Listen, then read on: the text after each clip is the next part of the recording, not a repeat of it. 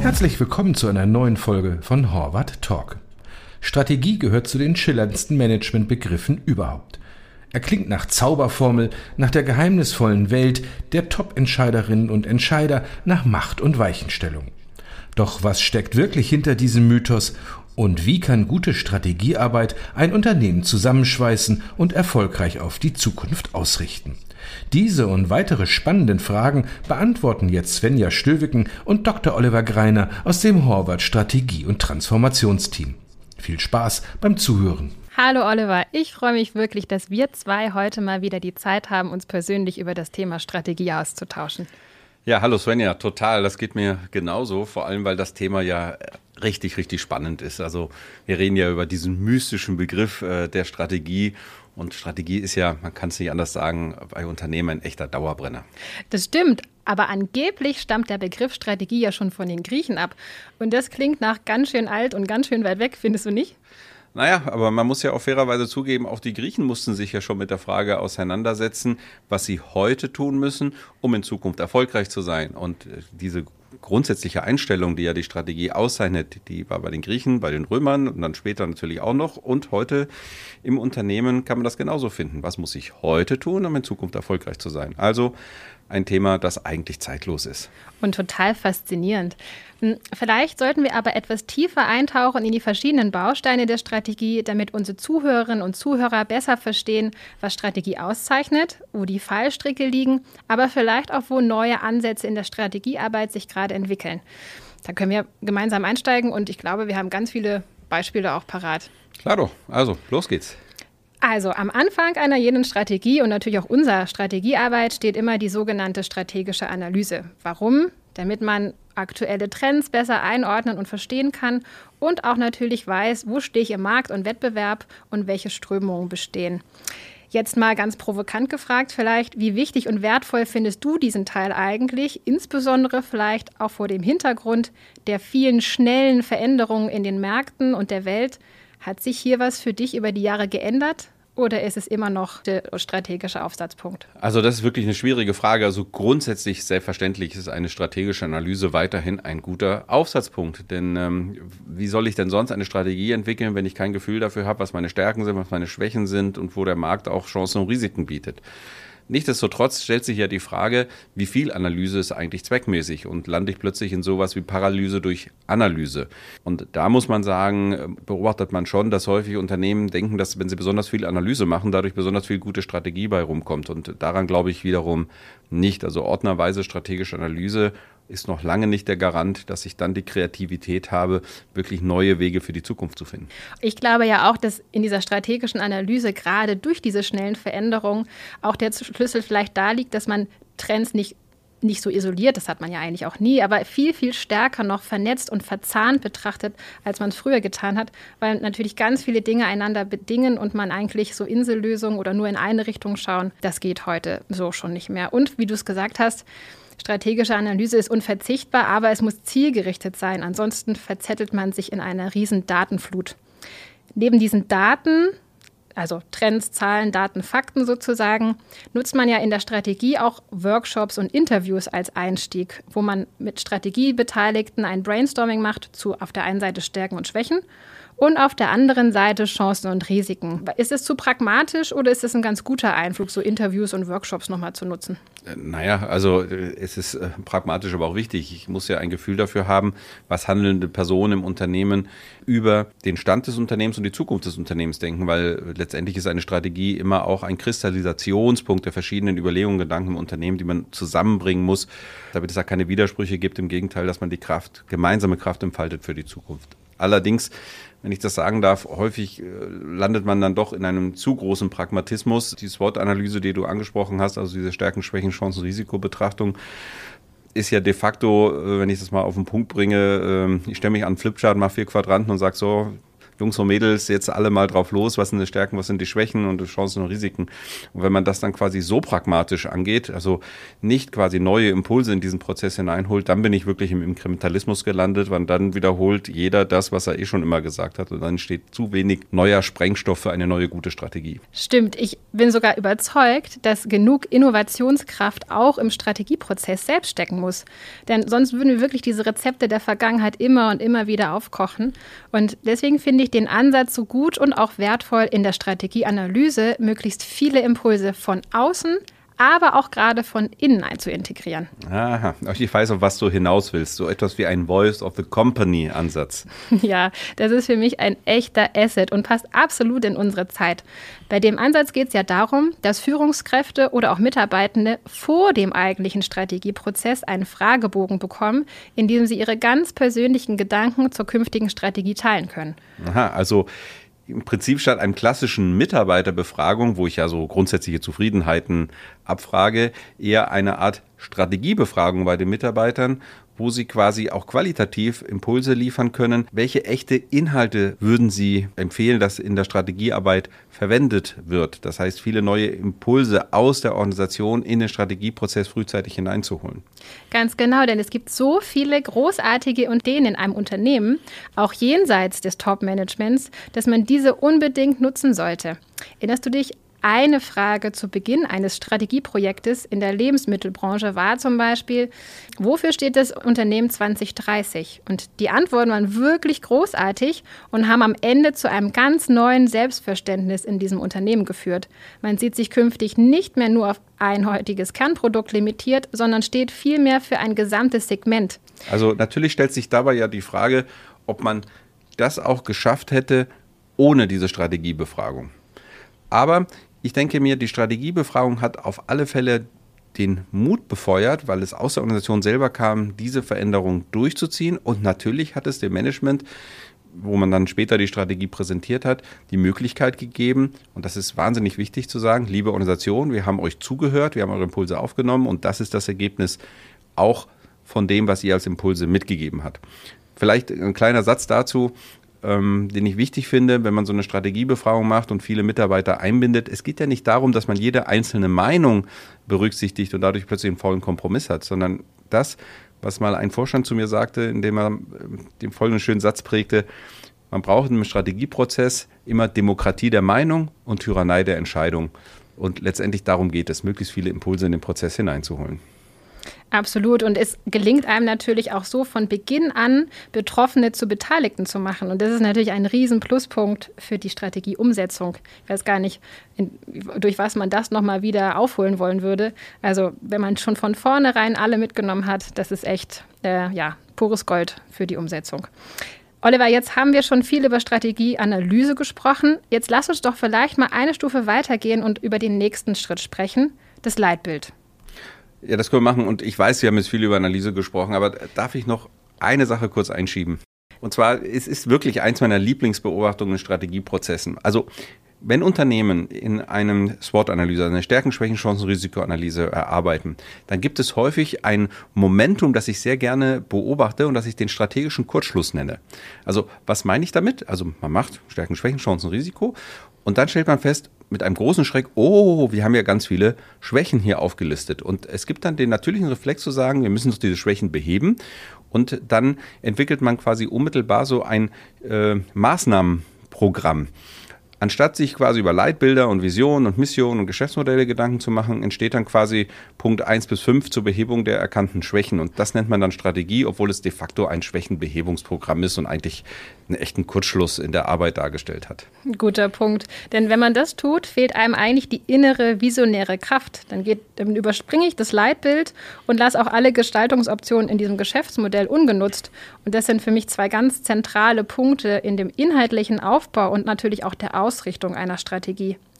Aber jetzt lass uns doch mal beim Leitbild vielleicht bleiben, damit die Zuhörer und Zuhörerinnen verstehen, warum das Element für uns auch so wirklich wichtig ist. Also alles klar, dann steigen wir da ein. Ich glaube tatsächlich, dass häufig, wenn über das Leitbild gesprochen wird, da reden wir ja über diese Elemente Vision, Mission, wir reden auch gleich sicher über Purpose, Werte und Leitsätze, dass dann der ein oder andere Manager zusammenzuckt und sagt, oh Gott, jetzt sind wir auf der Ebene des visionären, meint damit quasi oberflächlichen Gequatsches gelandet. Und ich glaube, das ist ein großer Fehler, weil diese Elemente sehr richtungsgebend sind. Lassen Sie uns doch mal einfach mal durchspielen. Also Vision, Mission. Ich fange mal mit dem Klassiker an. Also eine Vision formuliert den Anspruch eines Unternehmens an die Zukunft. Also welche Erwartung hat das Unternehmen an sich selbst? Beispielsweise, wenn man die DEKRA nimmt, wir werden der globale Partner für eine sichere Welt. Globaler Partner, sichere Welt, das ist der Anspruch, das Unternehmen sozusagen an die Zukunft hat. Ja, und das ist schon etwas anderes und häufig wird das gern zusammengewürfelt als eine Mission. Also während die Vision ja aus so wie du es eben beschrieben hast, den Anspruch des Unternehmens als solches beschreibt, wie es in Zukunft darstellen sollte, so ist eine Mission sehr viel stärker im Hier und Jetzt verankert. Was ist der Auftrag des Unternehmens, um seine Kunden zufriedenzustellen? Das ist eigentlich die Mission. Also die Vision eher so, wir wollen und dementsprechend mehr auf die Mitarbeiter und auf die Eigentümer des Unternehmens ausgerichtet. Die Mission eher, wir sind und damit viel stärker auf den Kunden ausgerichtet. Und dann haben wir ja noch eine dritte Komponente in diesem Klang sozusagen, nämlich den Purpose. Das ist ja eigentlich ein relativ neues Konstrukt, aber jetzt auch schon einige Jahre alt. Wie siehst du die Entwicklung des Purpose und wie passt das da jetzt rein? Also Purpose ist ja so typisch neudeutsch, ähm, weil so eine direkte Übersetzung häufig schwerfällt. Es steht irgendwie sowas für Unternehmenszweck und Unternehmenssinn und ist etwas, was ich ehrlich gesagt sehr lange sehr unterschätzt habe. Also ich komme ja auch aus einer Welt, wo ich quasi Vision und Mission äh, für meine Kunden mit definieren durfte und äh, plötzlich taucht dieser Begriff Purpose auf. Und ich habe gesagt, das braucht man nicht, das ist eine Überfrachtung des Leitbilds mit zu vielen Botschaften, weil eigentlich steht das ja schon in der Mission, weil da steht ja schon der Auftrag des Unternehmens. Und ich muss sagen, da bin ich ein bisschen vom Saulus zum Paulus geworden in letzter Zeit, denn ich muss schon erkennen, dass es ein wirklichen Wert ist, zu trennen, was bietet das Unternehmen Kunden und warum ist das Unternehmen für die Gesellschaft wichtig?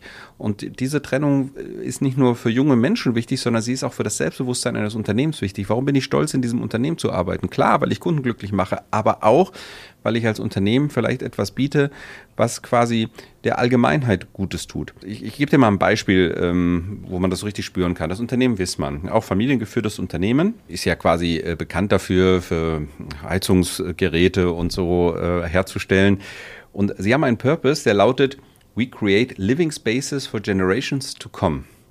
We create living spaces for generations to come. Und damit kann ich natürlich schon spüren in diesem Satz die Verpflichtung auf die Zukunft, dass quasi, wenn ich schon Wärme erzeuge, ich das vielleicht in Zukunft viel stärker mit erneuerbaren Energien mache und dass ich das in Räumen mache, in denen es sich lohnt zu leben. Create living spaces. Das heißt, mit so ein paar wenigen Worten kann man quasi ein Bild erzeugen, was ein Unternehmen mit sehr viel Energie auflädt, um nicht nur Kunden glücklich zu machen, sondern hoffentlich auch was Gutes für die Gesellschaft zu tun.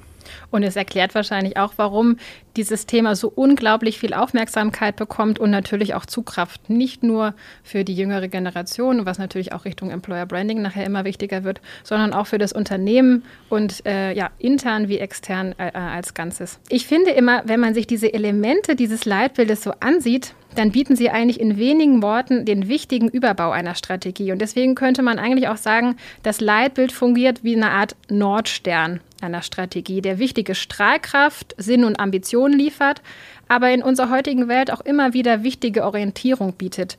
Gut gemacht kann er aus meiner Sicht für Motivation, Commitment, Loyalität, aber auch Zukunftsorientierung von Mitarbeitern enorm steigern.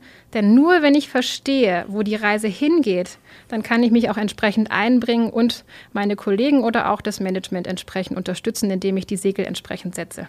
Absolut. Ich würde sogar so weit gehen, dass ich sage, keine gute Strategie ohne ein gutes Leitbild. Und das bedeutet, wenn man das weiterdenkt, dass sobald sich wesentliche Elemente der Strategie ändern, im Prinzip auch Anpassungen im Leitbild stattfinden sollte. Und dadurch, dass das Leitbild ja auf sehr kurzen, prägnanten Worten die wesentlichen Gedanken des Unternehmens widerspiegelt, ist das auch etwas, was für die Organisation wahnsinnig spürbar wird, wenn man Elemente des Leitbildes anpasst und auch erklärt, warum die angepasst werden. Das können sich Menschen merken und dementsprechend auch ihre Handlungen danach ausrichten. Von der Priorisierung, findest du jetzt eigentlich ein gutes Leitbild wichtiger als ein gutes Geschäftsmodell oder ein klares Zielsystem? Da wäre ich mir jetzt nicht so sicher. Also äh, ganz ehrlich, ich glaube, äh, man macht einen Fehler, wenn man die einzelnen Elemente eines Strategieprozesses als wichtiger oder weniger wichtig bezeichnet. Ich denke, man muss hier integriert denken im Sinne eines integrierten Strategieprozesses. Alle Elemente haben ihre Berechtigung und haben ihre Bedeutung. Keine gute Strategie ohne eine gute strategische Analyse, ohne ein gutes Leitbild, ohne ein gutes Geschäftsmodell, aber letztendlich auch ohne gute Ziele und Kennzahlen und Maßnahmen. Das heißt, dieses Denken eines integrierten Strategieprozesses finde ich sehr entscheidend. Apropos, wo wir vorhin über Faszination in der Strategiearbeit gesprochen haben, neben dem Leitbild finde ich ja auch ein weiteres Element extrem faszinierend und das ist für mich wirklich die Gestaltung des Geschäftsmodells. Es ist für mich das Herzstück erfolgreicher Strategien, denn es bietet eine riesige Anzahl strategischer Optionen, also für Strategen ein echtes Schlaraffenland.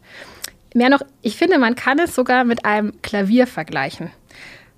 Klavier hat 88 Tasten und mit diesen Tasten kann man ganz, ganz viele un unterschiedliche Melodien produzieren. Und wenn wir es jetzt mal auf die Geschäftsmodellanalyse übertragen, dann gibt es aus meiner Sicht so 30 bis 40 relevante Tasten, die man hier spielen kann. Von Portfoliogestaltung, Markengestaltung, Ausrichtung der Wertschöpfungskette bis hin zu den Mitarbeitern, um nur ein paar Beispiele zu nennen.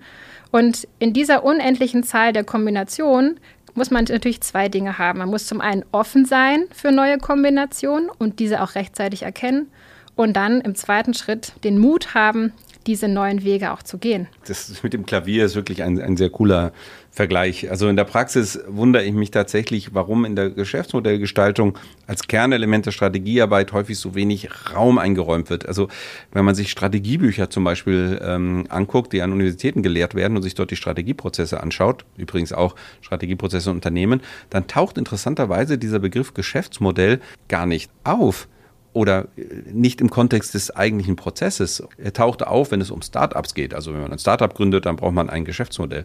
Und das finde ich wirklich verblüffend, weil natürlich auch etablierte Unternehmen ein Geschäftsmodell haben und an diesem Geschäftsmodell gearbeitet werden kann.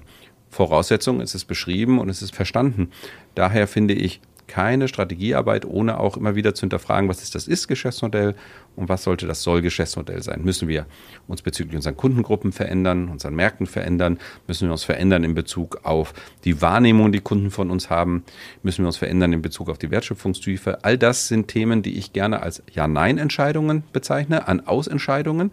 Und die Summe dieser Ja-Nein-Entscheidungen, welche Märkte, welche Kunden, welche Partner und so weiter, diese Konfiguration stellt für mich das Geschäftsmodell dar. Und ich finde, diese, dieses Verständnis des Elementes eines Geschäftsmodells ist eine so wichtige Säule, es ist das Herzstück der Strategiearbeit, weil jetzt kann ich anfangen zu sagen, wo bleibe ich gleich in meinem Geschäftsmodell in Zukunft und wo kommen die großen Veränderungen, um unser Leitbild zu erreichen.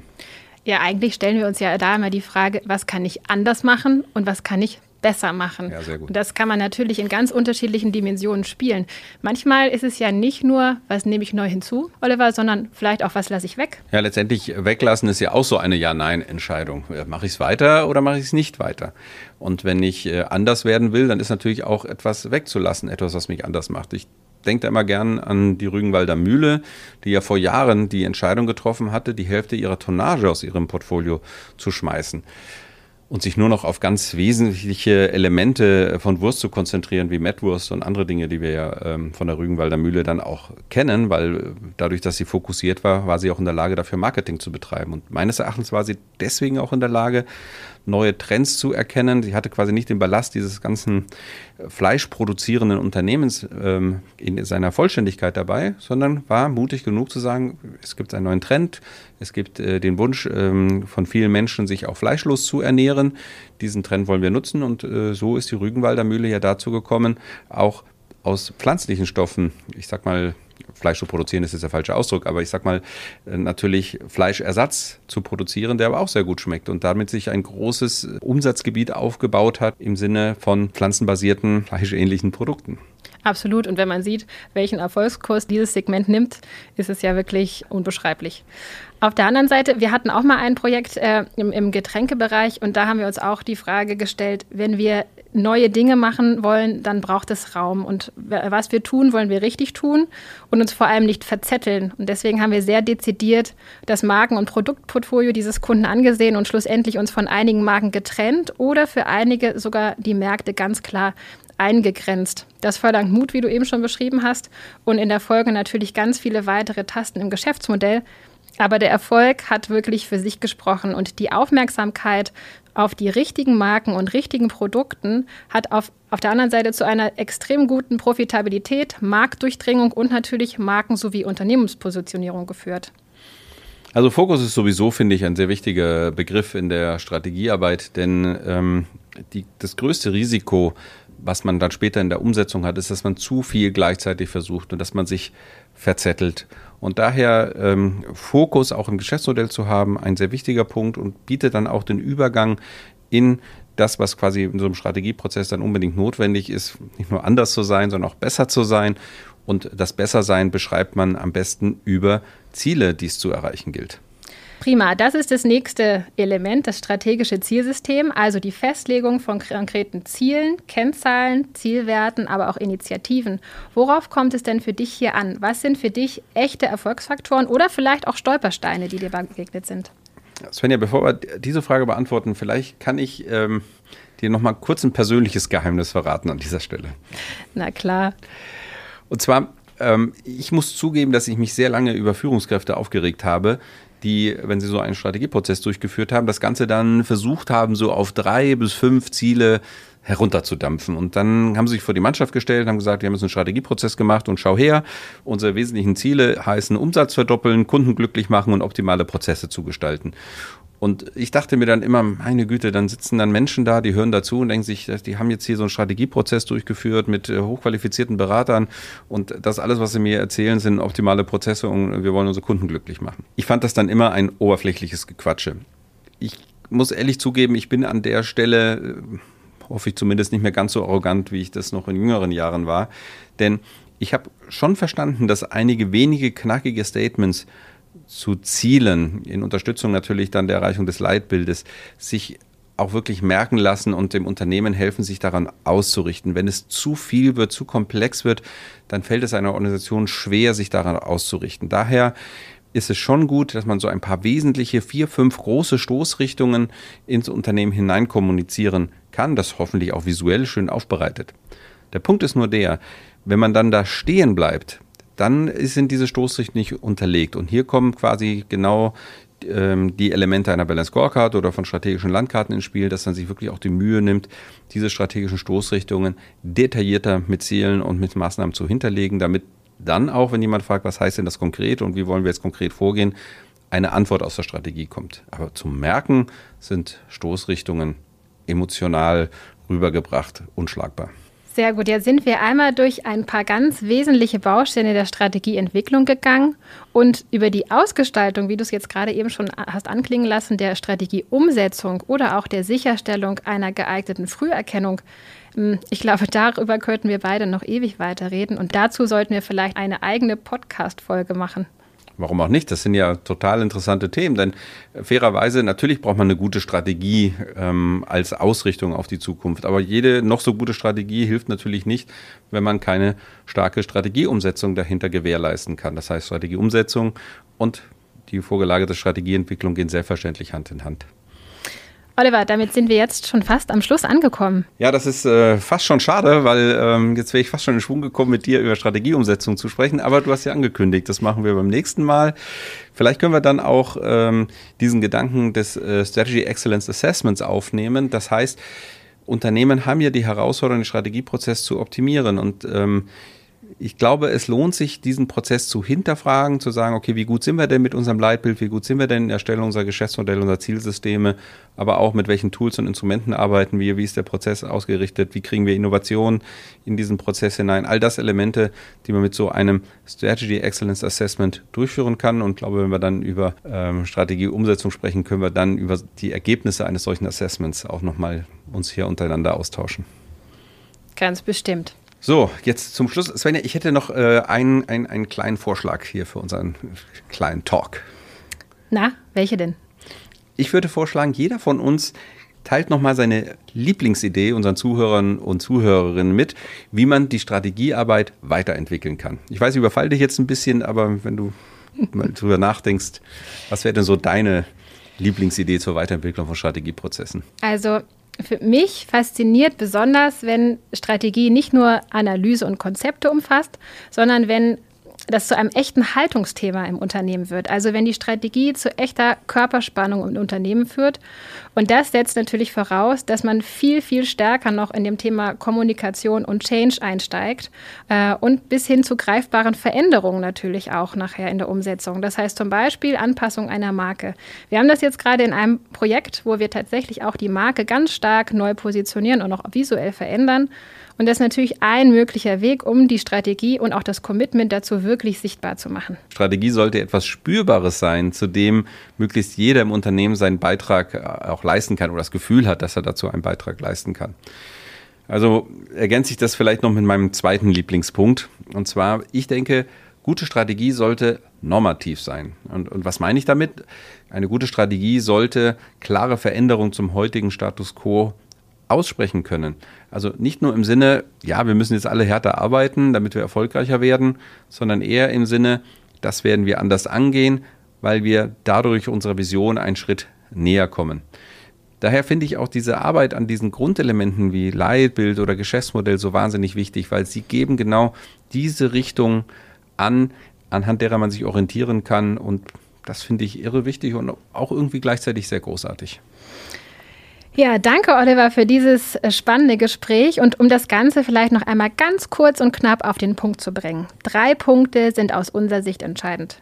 Erstens, Strategiearbeit hat an seiner Bedeutung und Faszination trotz aller kurzfristigen Herausforderungen nichts verloren. Ganz im Gegenteil, das Thema ist in unseren sehr unsicheren Zeiten aktuell wichtiger denn je und zweitens, Strategiearbeit ist kein punktueller Prozess, sondern eher ein Prozess, in dem ganz viele kleine Zahnrädchen konsistent ineinandergreifen müssen. Von der Analyse über das Leitbild, das Geschäftsmodell bis hin zu den Zielsystemen und natürlich am Ende die Arbeit in der Strategieumsetzung. Und drittens, Strategiearbeit bleibt nicht stehen, sondern entwickelt sich immer, immer weiter und ja, du hast recht, Oliver. Ich glaube, wahrscheinlich wäre es gut, regelmäßig das von dir gerade erwähnte Assessment durchzuführen, um bei diesem wichtigen Prozess auf der Höhe der Zeit zu bleiben. Tja, Svenja, also das hast du natürlich jetzt super zusammengefasst. Da kann ich jetzt wenig ergänzen. Also, dann verabschieden wir uns doch für heute. Danke, Oliver, für die Zeit und bis bald. Danke auch dir, Svenja. Bis zum nächsten Mal. Ja, das war eine spannende Reise in die Welt der Zukunftsgestaltung mit vielen Impulsen dazu, was erfolgreiche Unternehmensstrategien wirklich ausmacht. Wir hoffen, Sie hatten viel Spaß beim Zuhören. In diesem Sinne vielen Dank und bis zum nächsten Mal beim Horvath Talk.